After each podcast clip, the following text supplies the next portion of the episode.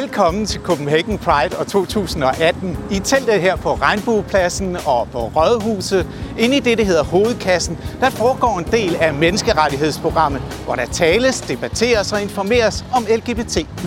Lad os gå ind for.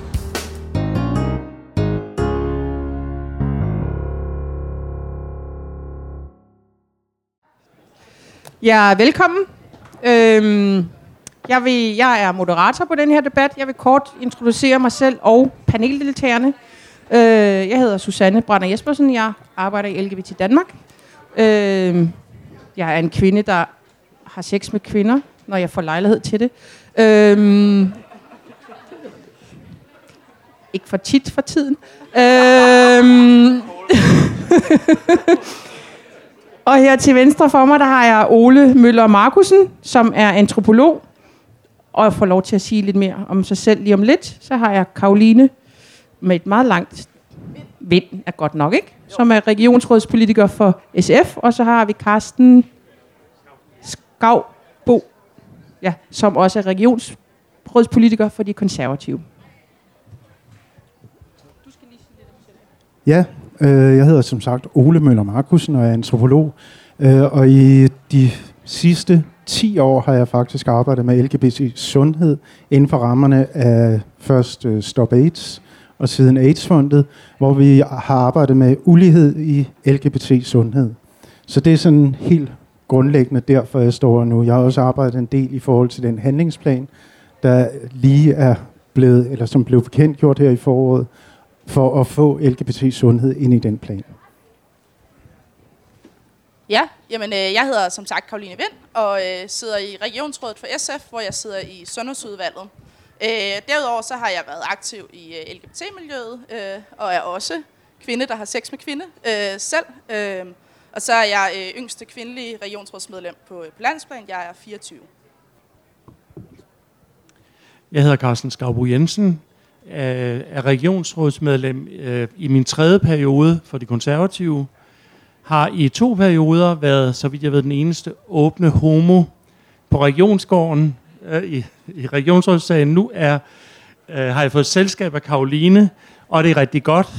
Jeg må sige, i min tid, jeg er lidt ældre end Karoline, øh, meget lidt, men dog, øh, der havde man meget travlt med, eller jeg havde, og vi havde meget travlt med L og G, og ikke så meget med BTQ++ og så videre.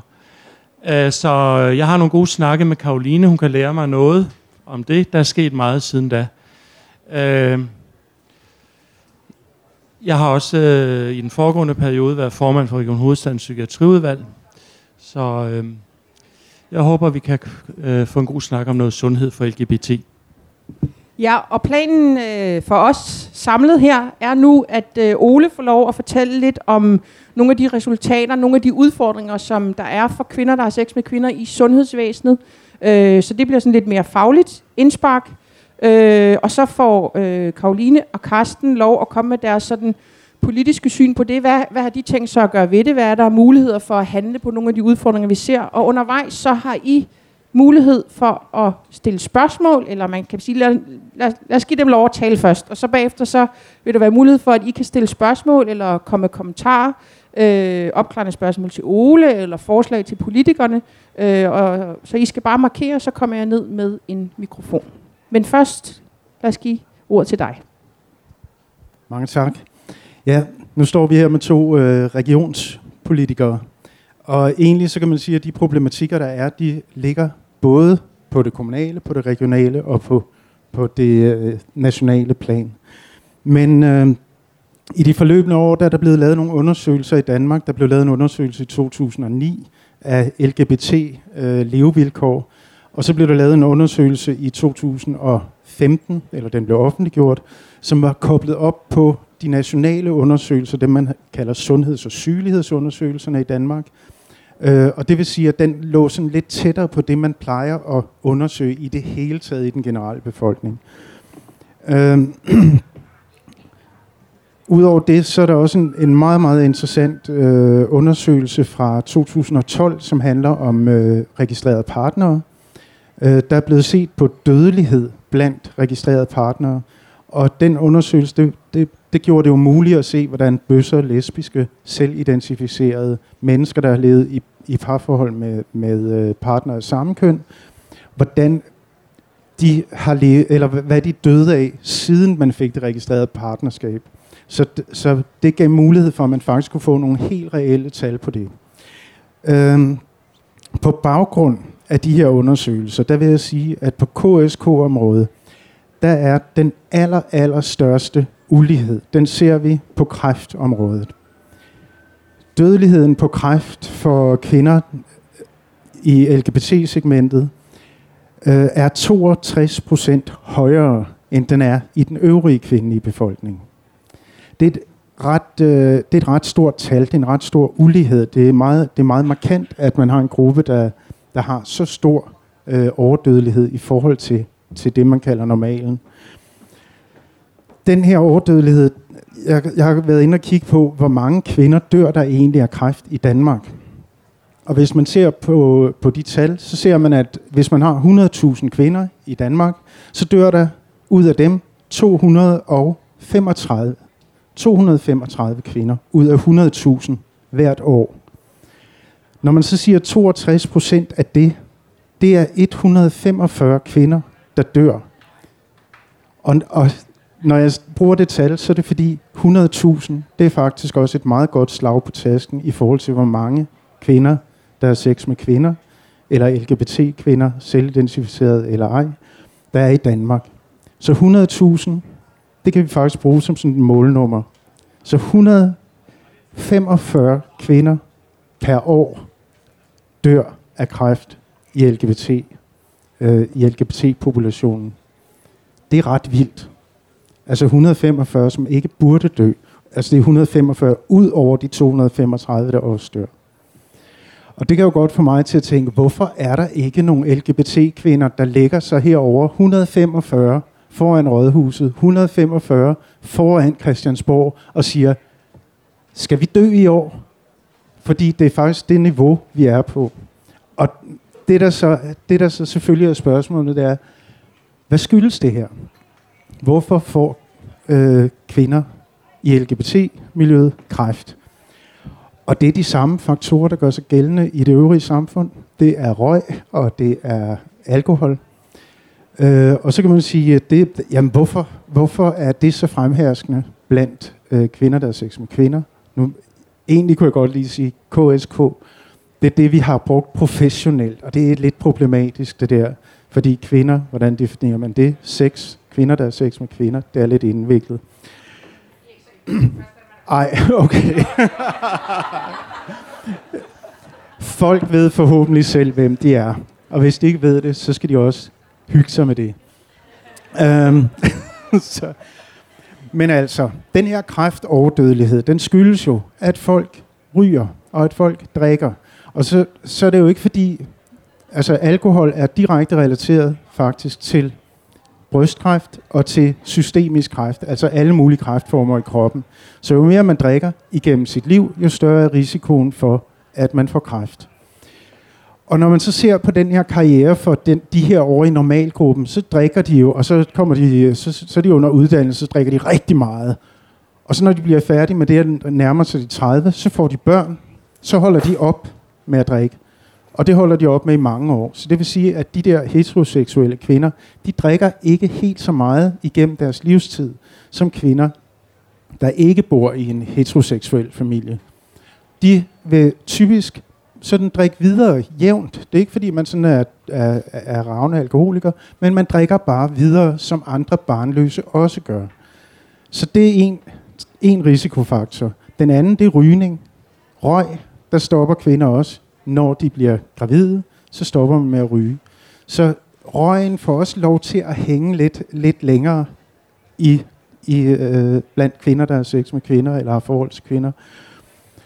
Og det gør simpelthen, at der er den her øgede risiko. Samtidig så ser vi, at alle de kampagner, der er rettet øh, til kvinder omkring brystkræft. Det er nogen, der handler om sådan nogle kvinder, der står og er heteroseksuelle med en familie i baggrunden. Det er noget med, hvad skal man bruge bryster til? Det, de skal bruges til arme med og den slags. Så det er jo ikke lige nogle kampagner, der rammer den målgruppe. Øhm, Og så er det også det, at barnløshed i sig selv, altså det, at man ikke har født et barn som kvinde, at man ikke har gennemført en graviditet eller amning, det gør, at der er nogle celler i særligt brystvævet, som har større tendens til at udvikle kræft. Så det vil sige, at der er virkelig nogle faktorer her, der kommer ind og gør, at der er den her kraftigt, kraftigt øgede kræft, kræftrisiko. Øhm, og det kunne man jo godt ønske, at der blev gjort noget ved. Øhm, den anden øh, store ulighed, det er omkring seksuel sundhed. Altså omkring det at beskytte sig imod de kønssygdomme, der er, klamydia, HPV, øh, øh, syfilis og, og så videre. Men særligt, altså klamydia, som jo i et miljø, hvor, hvor flere og flere kvinder får børn og ønsker børn og skaffer sig børn på forskellige måder, der er det jo virkelig irriterende, hvis man, når nu man har, har planlagt at få børn, når man har gennemført, øh, skal gennemføre det projekt, at det så viser sig, at en eller anden klamydia, man har haft, den ødelægger mulighederne for, at man kan blive gravid. Øh, og, og det er der jo ikke nogen, der taler med kvinder, der har sex med kvinder, om. De får faktisk øh, generelt at vide, at øh, de kan ikke få kønssygdomme. Øh, I undersøgelser, som har været altså, øh, kvalitative undersøgelser, der har vi set, at hvis man øh, spørger kvinder, vi havde en undersøgelse, hvor vi interviewede 13 kvinder i Aarhus. Fire af dem havde oplevet, at lægen sagde, at du behøver ikke at få den her pap smear, altså den her kræftscreening som 26-årig, for du er jo lesbisk. Men det er jo ikke rigtigt. Altså man kan godt få HPV, som forårsager kræft, selvom man er lesbisk. Og rigtig mange lesbiske starter også et eller andet sted med at prøve nogle ting af i ungdomsårene. Rigtig mange lesbiske og biseksuelle har haft meget sex med mænd. Øhm, så derfor så er, der, så er der også den smitterisiko i, altså tidligt i karrieren. Så man er ikke beskyttet der. Man er selvfølgelig beskyttet, hvis man får en vaccine imod HPV. Øhm, så det vil sige, at der inden for, det, for seksuel sundhed, der, der, der er der en tendens til, at man tænker, at kvinder, der har sex med kvinder, de har jo ikke rigtig sex. Det er jo ikke noget, der sådan kan overføre noget. Og nu, øh, nu er jeg er absolut ikke ekspert. Jeg er ciskønnet mand, der har sex med mænd. I behøver ikke vide præcis, hvor mange mænd det handler om. Men, men det, det der, jeg er. Men når jeg ser på, hvad, hvad vi i, øh, på HIV og AIDS-området kan lave af kampagner, der handler om fistfucking og, og øh, forskellige former for sex og bondage og ting og sager, så det er det jo fuldstændig horribelt, hvor lidt der er på kvindesiden. Og altså, der er også masser af fantasi og flere kropsåbninger og alt muligt, man kan lege med. Men det er der altså ikke i sundhedsvæsenet fantasi til at forestille sig. Og det er, det er en kæmpe stor mangel. Øhm, den tredje ting, det er selvmordstallene. Øh, Selvmordstruethed øh, blandt øh, kvinder i LGBT-populationen. Øh, Undersøgelserne viser, at der er kæmpe at, at der er en kæmpe øh, overrepræsentation på selvmordstanker, kæmpe overrepræsentation på selvmordsforsøg, og det ser også ud til, at jo yngre, altså det, det er blandt de yngre i segmentet, at de her øh, tanker og selvmordsforsøg, de opstår. Og det vi så kunne se i, i uh, dødelighedsundersøgelsen fra, to, fra 2012, det var, at i de forløbende 20 år, der var der seks gange højere selvmordsdødelighed blandt LGBT-kvinder i forhold til den normale befolkning. Seks gange flere Altså 600 procent overdødelighed. Øhm, det, er et, det er en meget stor øh, indikator for, at der er nogle, øh, nogle øh, trivsels- og livsstils øh, spørgsmål, som ikke bliver adresseret i den her gruppe også. Øhm, så, så på den, og, og en af de, de problematikker, der er, det er for eksempel synlighed, synlige rollemodeller, øh, som, som man mangler som ung. Og i det hele taget rollemodeller for, for det liv, der skal leves, hvor vi kan se, at på herresiden, altså blandt bøsserne, som har haft HIV- og AIDS-kampagner i overvis, og som har både politikere og, og øh, altså ministre og, og populære kunstnere og alt muligt, partiformænd, rigtig mange partiformænd lige for tiden, øh, der, der er det altså en nemmere identitet at påtage sig. Det er nemmere at sige, hvad kan du blive, når du bliver stor, hvis du er bøsse? Jamen, så kan du jo blive minister, for eksempel, eller du kan blive, du kan blive ligesom Gustav, eller, eller hvad der ellers er for nogen. Altså, der, der er en langt større vifte af muligheder. Så det er også en problematik, der gør sig gældende i forhold til den her trivsel, og i forhold til altså, de, de øh, psykosociale problematikker. Så det er de tre ting, som, som jeg vil hive frem her. Det er altså kræft, overdødeligheden, som jo også hænger sammen med de andre. Øhm, og så er det den seksuelle sundhed, hvor det handler om både at være, at være rask, men også om at have et, et spændende og godt seksualliv. Og så er der selvmordstrodighed og trivsel, den generelle trivsel, som også hænger sammen med nogle af de øh, rusmidler, som også hænger sammen med kræften. Kræft, seksuel sundhed og selvmord. På de områder, der er KSK, kvinder, der er sex med kvinder, virkelig hårdt ramt. Tak, tak skal du have, Ole. Og så tror jeg, jeg står lige med et lille opfølgningsspørgsmål, og det er, kan man i jeres undersøgelse se kræft, øh, dødeligheden omkring øh, kræft, som også har at gøre med, om kvinder får børn. Ikke? Øh, kan man se en ændring, fordi det blev lovligt fra 2007 for enlige og lesbiske at blive insemineret. Altså nu har jeg selv børn fra 2006 og endte nede i landsretten. Men, øh, men, øh, men kan man se der, om, om det ændrer dødeligheden eller sundhedsbilledet? Vi har kun to snapshots, vil jeg sige. Fra 2009 og fra 2013 er de, er de taget. Så derfor kan vi ikke rigtig se det her slå igennem på, altså fordi den her kræftdødelighed er jo ikke rigtig på syv år øh, forandret. Okay. Er der andre sådan opklarende spørgsmål til Ole, inden vi giver ordet videre til øh, politikerne? Godt. Så vil jeg give ordet til jeres og høre jeres kommentarer til de udfordringer, som I hører beskrevet her. Og så skulle man jo tro med de her tal, at øh, alle politikerne satte sig ned sammen og tænkte, nu skal vi satme gøre noget på det her område.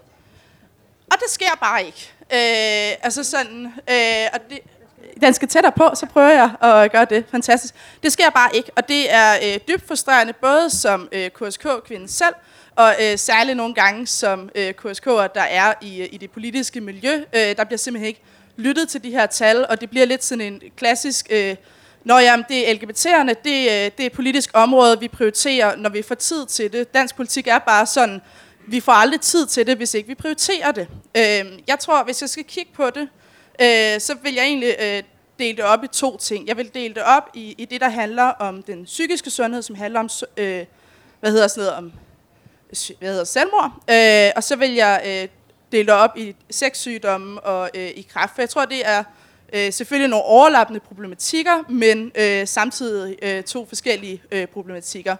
Øh, I forhold til øh, psykisk sundhed, så handler det jo generelt om øh, usynlighed i samfundet, som du også siger rigtig godt.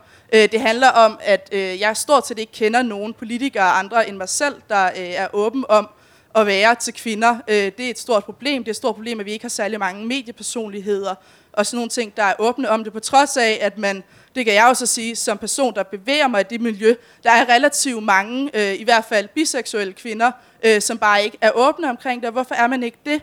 Jo, men det er man ikke, fordi at det også har nogle konsekvenser for ens politiske øh, liv og for ens politiske virke. Der er en årsag til, at jeg først stillede op som øh, 23-årig, selvom jeg har været aktiv i politik, siden jeg var øh, 14. Det er simpelthen, fordi jeg har skulle tage mig øh, mod til at, øh, at turde stå frem og turde øh, være øh, på den platform, der også gør, at man får sjove beskeder fra klamme mænd. Øh, så er der øh, det, der handler om øh, sexsygdomme, og det, der handler om kraft.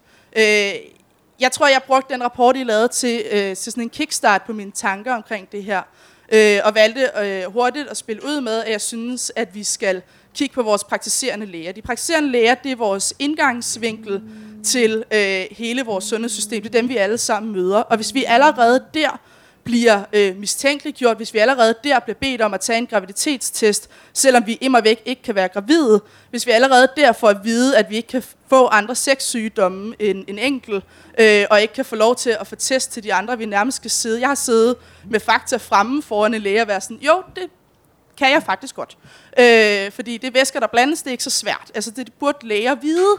Øh, så jeg synes, at vi skal starte med at øh, uddanne vores praktiserende læger. Jeg har arbejdet lidt med noget, der hedder en certificeringsordning, sådan så man som LGBT-person kan vælge en praktiserende læge, der øh, rent faktisk øh, har noget viden på det her område. Mit ønske var, at alle læger havde det, men sådan øh, kan man bare ikke nødvendigvis øh, gøre det øh, i dag. Det vil tage rigtig lang tid. Øh, det er rigtig fint at, at starte på uddannelserne. Problemet er bare, at vi har en kæmpe gruppe af sundhedsfaglige personer, der er derude, som behandler mennesker, og som ikke har den her uddannelse.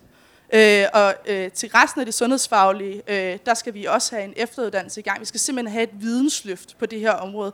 For det kan ikke være rigtigt, at bare fordi, at man er LGBT plus person, bare fordi man er KSK'er, så øh, har man større øh, dødelighed inden for øh, selvmord, inden for kræft, men øh, bliver fejlbehandlet øh, og, og generelt har en oplevelse af ikke at blive taget seriøst i et sundhedssystem.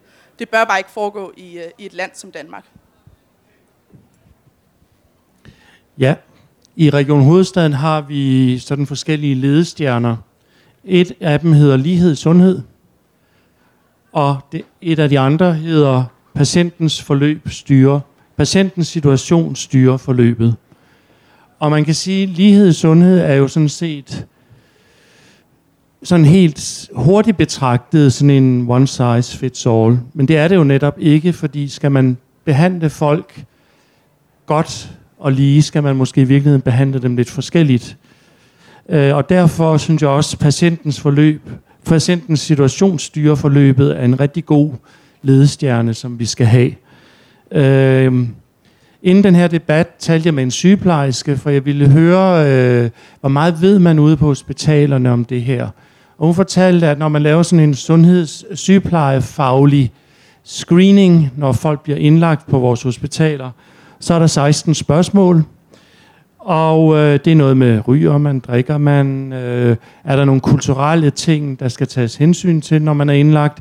Og der var også en, og det var jeg rigtig glad for, hvor spørgsmålet lyder, er der, er der øh, nogle seksuelle forhold, vi skal tage hensyn til, når vi behandler dig? Så jeg tænker, det er i hvert fald godt, at vi er kommet så langt.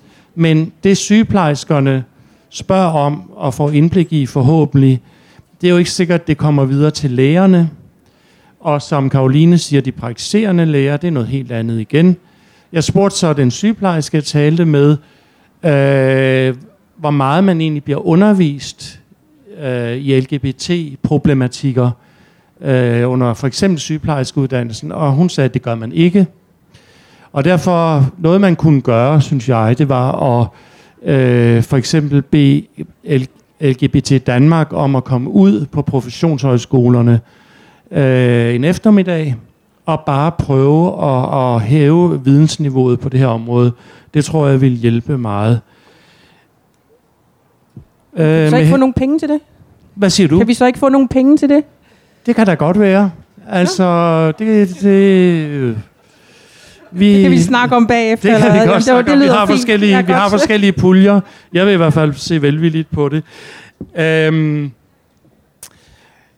med hensyn til øh, kræft som følge af alkohol og, øh, og røg, der har vi øh, talt meget om i forebyggelsesudvalget, at alle mennesker, der indlægges på vores hospitaler, skal have et rygestop-tilbud. Et tilbud om et rygestop-kursus. Fordi vi ved fra en hel masse undersøgelser, at når mennesker bliver indlagt, så er de meget mere motiveret for at ændre deres situation, end de normalt er. Så det var sådan en, en lille ting, man måske også kunne gøre. Øh, jeg tror ikke, der er sådan uh, en stor forkromet løsning. Det er rigtig mange små ting, vi skal gøre en masse af. Øh, jeg har det også sådan lidt, at sundhedsvæsenet skal gøre alt, hvad det overhovedet kan, men det er jo ude i samfundet, slaget slås. Altså, da, læ- da middellevealderen steg, var det jo ikke fordi lægevidenskaben udviklede sig. Det var fordi man fik klo- kloakering, og man fik bedre huse at bo i og lejligheder, og skidtet blev lidt væk. Øh, det er det samme med hele kulturen. Den skal jo, øh, hvad skal man sige, der skal fokus på den overalt i sundhedsvæsenet, men jo også udenfor, så det kommer ind og præger sundhedsvæsenet. Øhm, Med hensyn til selvmordstruethed og trivsel, så øh, har vi nedsat et forebyggelsesudvalg i Region Hovedstaden, hvor vi øh, tager, tager det meget alvorligt, at rigtig mange unge mennesker har det, man kalder øh, dårlig mental hygiejne. Altså de går af triste, usikre, stressede, deprimerede og hvad ved jeg. Og øh, det gælder om, og jeg kan sige, at hele vores psykiatriske system er ved at tilte, fordi de mennesker, de unge mennesker, ikke bliver fanget i tide, men bliver sendt ind til psykiatrien, som bare har oplevet 50% stigning i unge mennesker inden for 6 år. Øhm, og det har vi simpelthen ikke kapacitet til. Kunsten må være, at man øh, får øje på de her mennesker og hjælper dem med deres øh, tristhed, inden det udvikler sig til noget psykisk. Og der tror jeg, der er, øh, det kender jeg selv fra min opvækst som, som øh, homoseksuel, at det, det er svært at vokse op, når man ikke tilhører, hvad skal man sige, hovednormen i samfundet, og der kan være mange triste tanker og usikkerhed osv. Så, så jeg tror, der er mange LGBT-personer, KSK osv., som, øh, som har brug for en, en håndsrækning, og som har brug for en smule støtte, mens de vokser op. Så det kunne være en del af forebyggelsen, at man i skoler, øh, institutioner, i det hele taget blev bedre til at, at se, når der var noget mistrivsel på vej, og så hjælpe de unge. Ja, og der kan man jo lige tilføje, at øh, som del af den LGBT-handlingsplan, der blev lanceret, blev der jo i mandags uddelt øh, givet penge til projekter på landsplan, som skal lige præcis afhjælpe øh, trivsel, altså bedre trivsel blandt LGBT-personer i Danmark, og som også skal øh, altså gå til at udvide normerne i samfundet generelt. Øhm, så det kan man sige, der, der er allerede, eller vil blive i gang sat projekter på trivselsfronten. Jeg har lige et lidt polemisk spørgsmål i forhold til det omkring kræft og rygning, fordi jeg ved jo, at AIDS-fondet i gang satte en rygestop-kampagne for LGBT-personer, og jeg ved også, at der var ikke særlig mange, der meldte sig. Så man kan, det var der måske. Øh, men man kan spørge, og det er helt polemisk, jamen er det ikke deres egen skyld, hvis de vil ryge og drikke sig ihjel? Altså, jeg var jo projektleder på det der rygestopkursus, og jeg vil sige, det var et af de mest succesfulde rygestopkurser, Københavns Kommune nogensinde har oplevet.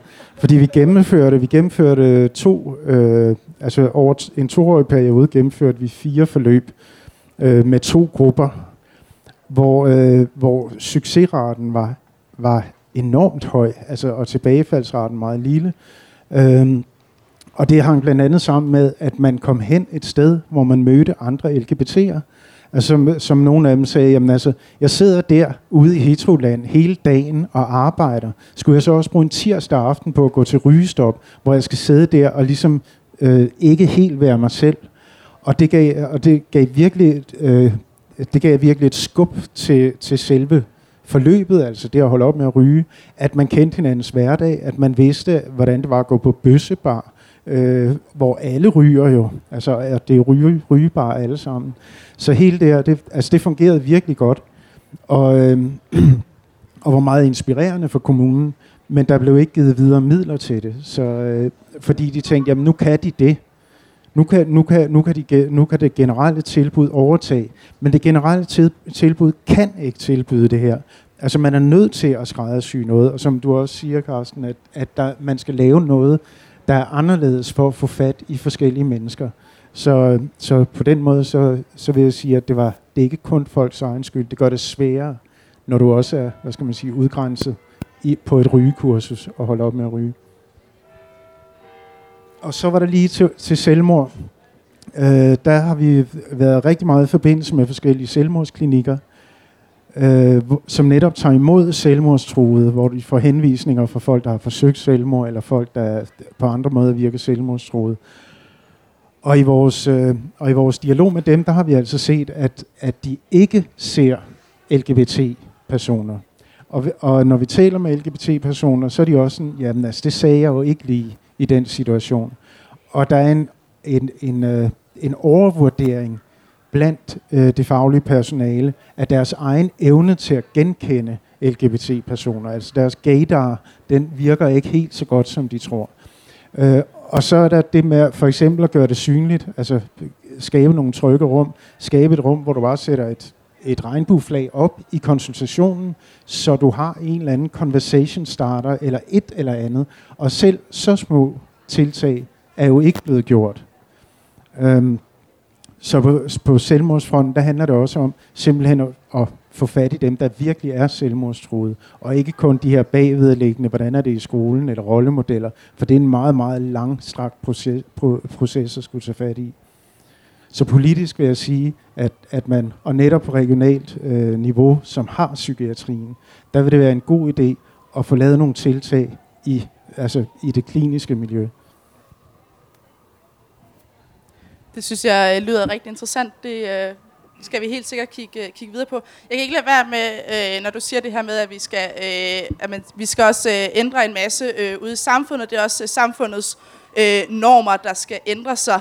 Øh, der tror jeg bare, at vi immer væk som politikere har et kæmpe ansvar for at gå foran. Det har vi på alle områder, hvor vi gerne vil ændre noget i samfundet. Der er det altså os, der står og øh, styrer en stor del af vores øh, hvad man siger, øh, samfund, som er det, der i virkeligheden får lov at sætte rammerne øh, for rigtig mange ting. Øh, så jeg vil egentlig håbe, at vi, vi så går foran og siger, jamen, vi skal have uddannet vores personale i sundhed for LGBT plus personer. Vi skal også have uddannet dem i øh, normkritik, sådan, så de ikke bare antager folk for at være heteroseksuelle, fordi de øh, går i kjole og har langt hår, fordi, altså, helt ærligt, vi er mange forskellige øh, typer, der er LGBT-personer, og du kan ikke se det på os. Øh, altså, og så i forhold til det her med, at man spørger ind til de seksuelle forhold på øh, øh, når, man, når man bliver indlagt. Det er jo også øh, rigtig fint, men hvis et er, at man spørger ind til det, noget andet er også, om man så rent faktisk bruger det til noget. Øh, eller om det nogle gange tværtimod bliver en barriere. Vi ser jo for eksempel øh, på vores øh, operationsklinikker, når man øh, opererer i, i tarmregionen, øh, at, øh, at personalet har svært ved at tage samtalen øh, bagefter med det, som øh, øh mænd, der er sex med mænd, har svært ved at tage samtalen bagefter i forhold til, hvordan det videre øh, sexliv øh, skal være. Fordi der så pludselig står, at de er øh, mænd, der har sex med mænd, øh, og så bliver det pludselig meget bonert for, for det her personale. Lad os uddanne vores personale i rent faktisk at kunne tage den øh, samtale, så der ligesom er plads og rum og tid til det. Øh, og så er der lige øh, markeret, så jeg vil lige give publikum lov til at stille spørgsmål, så får du lov at kommentere bagefter. Du må gerne lige sige, hvad du hedder. Hej, jeg hedder Elisabeth Lynge, og jeg vil bare sige... Ja, okay, ja. øh, der er mange ting, jeg vil sige. Det ene er, at det er, jeg er også lesbisk, og jeg synes også, jeg er totalt chokeret over den overdødelighed, der er blandt lesbisk. Det vidste jeg ikke, øh, der var. Men jeg har flere spørgsmål, og den ene er til, til Ole. Øh, jeg, det lød for mig, som om det hentydede til, at lesbiske er ligesom blevet glemt lidt i AIDS-debatten. At, at, at, var det rigtigt forstået, øh, at man skulle forstå sådan, at nu havde politikerne ligesom givet en sum penge til homoseksuelle, og så, og så ligesom forsvandt det i øh, Stop AIDS-kampagnen? Altså, jeg vil, jeg vil sige, at det vi kan se, det vi faktisk kunne se, det var jo, at, at mændenes sundhedstilstand, altså det, det der, den her undersøgelse fra 2012, hvor man så på civilstand, som det hedder, om folk var i, par, i registreret parforhold, eller i heteroseksuelt gift, eller om de var enker eller enlige. Og der kunne man så se, at, øh, at øh, kvinder, der havde en, en registreret parforholdshistorik, altså som har været et forhold med en kvinde, de lå nederst, mens øh, mænd, der havde en registreret parforholdshistorik, øh, de lå faktisk over, øh, over enker og enlige. Så det vil sige, at den indsats, der har været i forhold til HIV og AIDS, den har faktisk løftet den her gruppe. Altså der har været et fokus, og netop det her med, at man kender noget til, hvad, hvad er det for et sexliv, man har? Hvad er det for et, et socialt liv, man har? Øh, og, og så den synlighed, altså det var ligesom om, at den homoseksuelle mand og den mandlige homoseksualitet blev tvunget ud af skabet af HIV og AIDS. Og det er jo lidt sådan en, en, øh, en blessing in disguise, kan vi se nu 30 år efter, at, at der faktisk er sket rigtig meget på herresiden. Og, og så er der bare ikke sket noget på kvindesiden. Og det er, selvfølgelig kan man sige, at det er midlerne, der er glædet derover, og så usynligheden. Altså den her, altså jeg har hørt øh, lesbiske, der sagde, jamen det er jo meget nemt at være lesbisk, for man kan jo bare være usynlig. Men det er altså ikke smart at være usynlig, hvis du, er hos, hvis du skal have pleje, og, du, og folk ikke ved, hvem du er, eller, eller hvordan du skal behandles. Og den der usynlighed, den har også været meget fremtrædende, fordi man ikke registrerer, som, som du også siger, at så står der pludselig i papirerne, hvad din seksualitet er. Og det har man været meget tilbageholdende med at gøre. Så usynligheden for LGBT i sundhedssystemet er massiv, fordi man ikke skriver det i journaler. Man skriver det ikke nogen steder. Og det er, der er en kæmpe angst blandt læger, som stammer fra Tyskland i 30'erne, hvor man registrerede alle mulige sådan nogle øh, spændende øh, seksuelle øh, øh, variationer. Og så blev de samme, de her, øh, de her lister blev brugt til at, at sende folk i koncentrationslejre. Så det skræmme eksempel, det ligger stadigvæk som sådan en kæmpe dæmper på registreringen. Så den lesbiske usynlighed er nærmest total i sundhedssystemet lige nu. Må, bare en, en sidste kommentar, og det er, at, øh, at det lykkes os på et tidspunkt at få nogle penge for politikere for, for bøsser specifikt, så vidt jeg forstod, til, øh, til Stop AIDS-kampagnen. Så hvorfor skulle det ikke også lykkes for, for lesbiske? Øh, måske kunne vi lære noget af den øh, uden at jeg ved helt præcis, hvad det var, de gjorde dengang. Og så øh, en ting til. Øh, du sagde, at overdødeligheden er 134 per 100.000 lesbiske. Øh, hvor mange er der egentlig, som dør af, af HIV blandt bøsser? Fordi hvis det er det samme, så, så synes jeg, så kan, det, så kan man måske se, hvad, hvad skala vi er op imod. Altså det er altid svært at sige, hvilken minoritet øh, skal til gode ses, fordi der er også, øh, altså det, der er, øh, altså jeg vil sige, der bliver givet øh, to cifrede millionbeløb til HIV-bekæmpelsen i Danmark. Og der dør jo ikke særlig mange. Altså det er under 10 om året. Men der bliver jo stadig smittet øh, folk. Og man prøver på at knække kurven. Og der mener jeg, at man burde altså gøre mere, det samme på kvindesiden. Altså det, udgifterne alene til 145 øh, sygdomsforløb, det er jo 20 millioner om året, hvis det er den billigste, altså livmoderhalskræft, det er den billigste i det første år. Og det er jo ikke sikkert, at de er så venlige at dø det første år, så det kan jo være flere år, de er syge, flere år, øh, så, og så ryger det jo op på, på, på øh, 30 og 40 millioner, bare den sundhedsudgift, der er. Og så har man ikke talt om tabt arbejdsfortjeneste og så videre. Så det her med kræftdødeligheden, det er, et, altså det er sådan, jeg har det lidt sådan, det er et holocaust, der ligger der, som ingen har fået øje på. Altså, og, det, og det bør få meget mere opmærksomhed. Ja, vi havde en uh, diskussion i regionsrådet for et par møder siden om uh, socialt udsatte, som egentlig, jeg synes, der er nogle paralleller, uh, fordi det er jo sådan i de offentlige systemer, mener jeg, at der hersker en øh, middelklasse, hvad skal man sige, tankegang. Og jeg er selv middelklasse, så det er ikke negativt ment, men, men øh, det er sådan et middelklasse erhverv at være sygeplejerske, øh, og læge måske også lidt højere på rangstigen, men alligevel. Øh, og hvis man kommer, hvis man har den tankegang og den erfaring, så øh, står man meget fremmed over for nogle reaktionsmønstre fra hjemløse, misbrugere, så når der kommer ind på hospitalet. Og der havde vi jo en, en, en god debat om, at vi skal øh, prøve at ruste vores personale til at kunne håndtere det og forstå det bedre. Og det er jo egentlig helt uden sammenligning jo samme øh, hvad skal man sige, problematik med, at man skal blive bedre til at forstå alle kunderne i butikken øh, og måske ikke kun de 90 procent, som, som ligesom øh, ligger på den midterste hylde. Øh, så jeg tror, at vi skal også arbejde på rekruttering. Der er jo, det, det kender jeg da fra mit personlige liv, øh, rigtig mange homoseksuelle sygeplejersker, altså mandlige sygeplejersker, og det er også vigtigt, at der i vores system øh, er en rekruttering bredt, så de afspejler befolkningen. Det vil også kunne afhjælpe det en lille smule.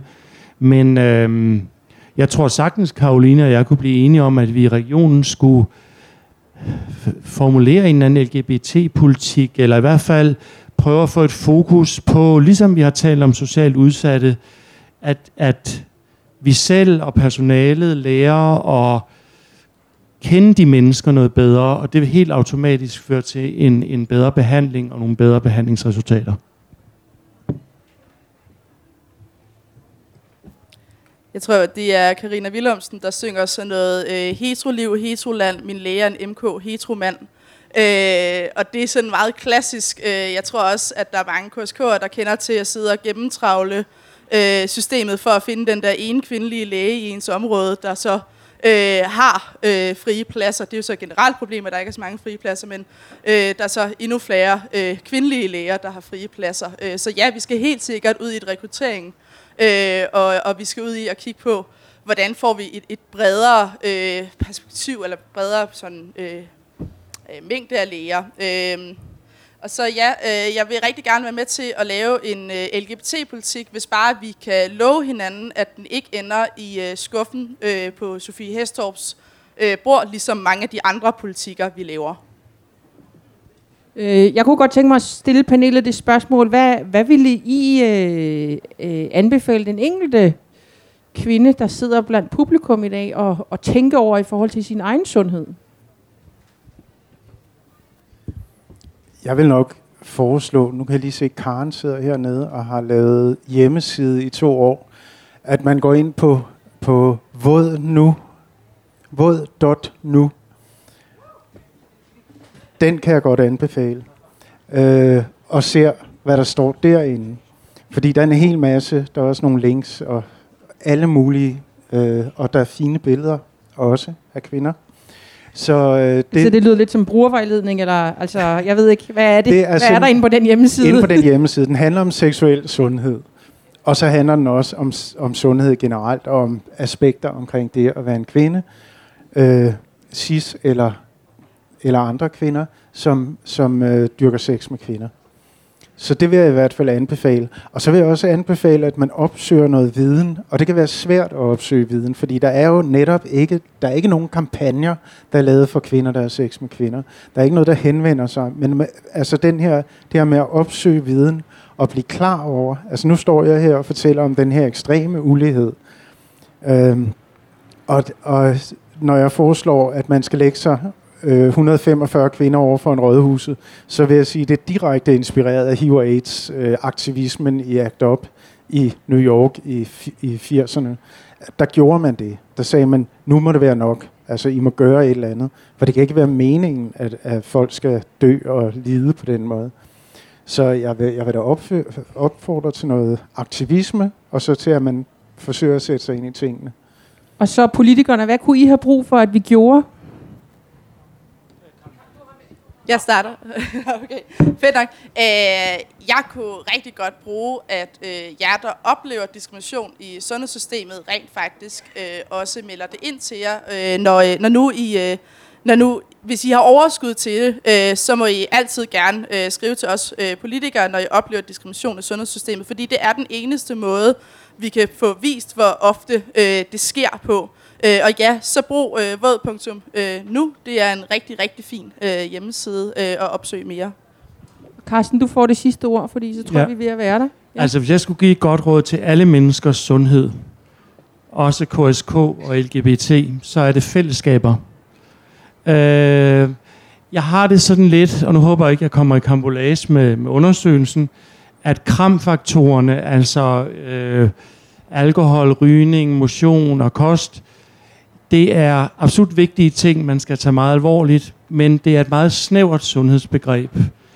Og øh, jeg tror på, at man tager suger lidt mindre dybt på cigaretten og drikker lige tre øl i stedet for fire. Hvis man øh, har det godt med sig selv, hvis man er åben, hvis man... Øh, ja, åbenhed og fællesskaber, det tror jeg virkelig er Øh, det er forudsætningen for sundhed. Og øh, ja, det var egentlig, øh, hvad skal man sige, det råd, jeg ville give. Åbenhed, spring ud, vær med i fællesskaber. Øh, og så selvfølgelig, øh, lad være med at drikke for meget, lad være med at ryge for meget, men, men øh, lev et, et sjovt og godt liv. Så det bliver det, I kan gå hjem fra øh, hermed, og så tak til de tre paneldeltagere, og tak til jer, fordi I kom og lyttede med.